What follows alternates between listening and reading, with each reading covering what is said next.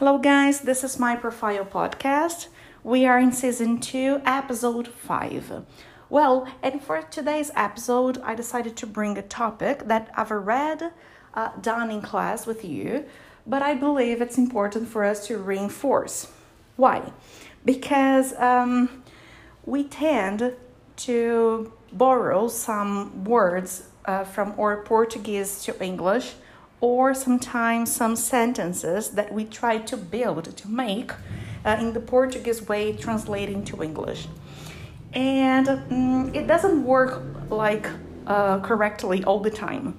Okay, so today uh, I decided to bring a sentence which in Portuguese is Eu acho estranho que ou eu estranho que. Uh, in Portuguese, we use these two sentences to give our opinion and to say that we we found something different, okay, in regarding the subject.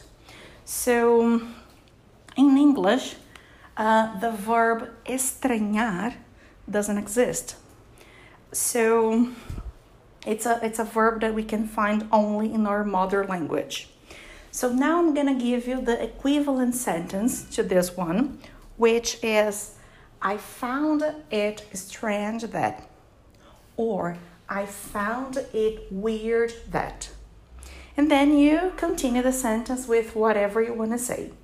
So every time you want to express your opinion, uh, saying that something was like weird, awkward, strange, or even I don't know, beautiful, surprising. You can use different adjectives after I found it plus adjective. So, this is a great way for you to practice uh, giving opinion in English, right? So, today's sentence is I found it strange that, so that you continue.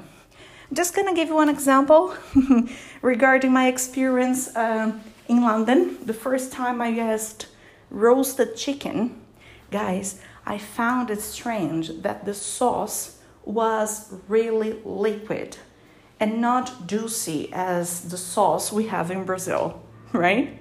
So I found it really strange. Great. So hope this expression helped you and see you next week. Bye.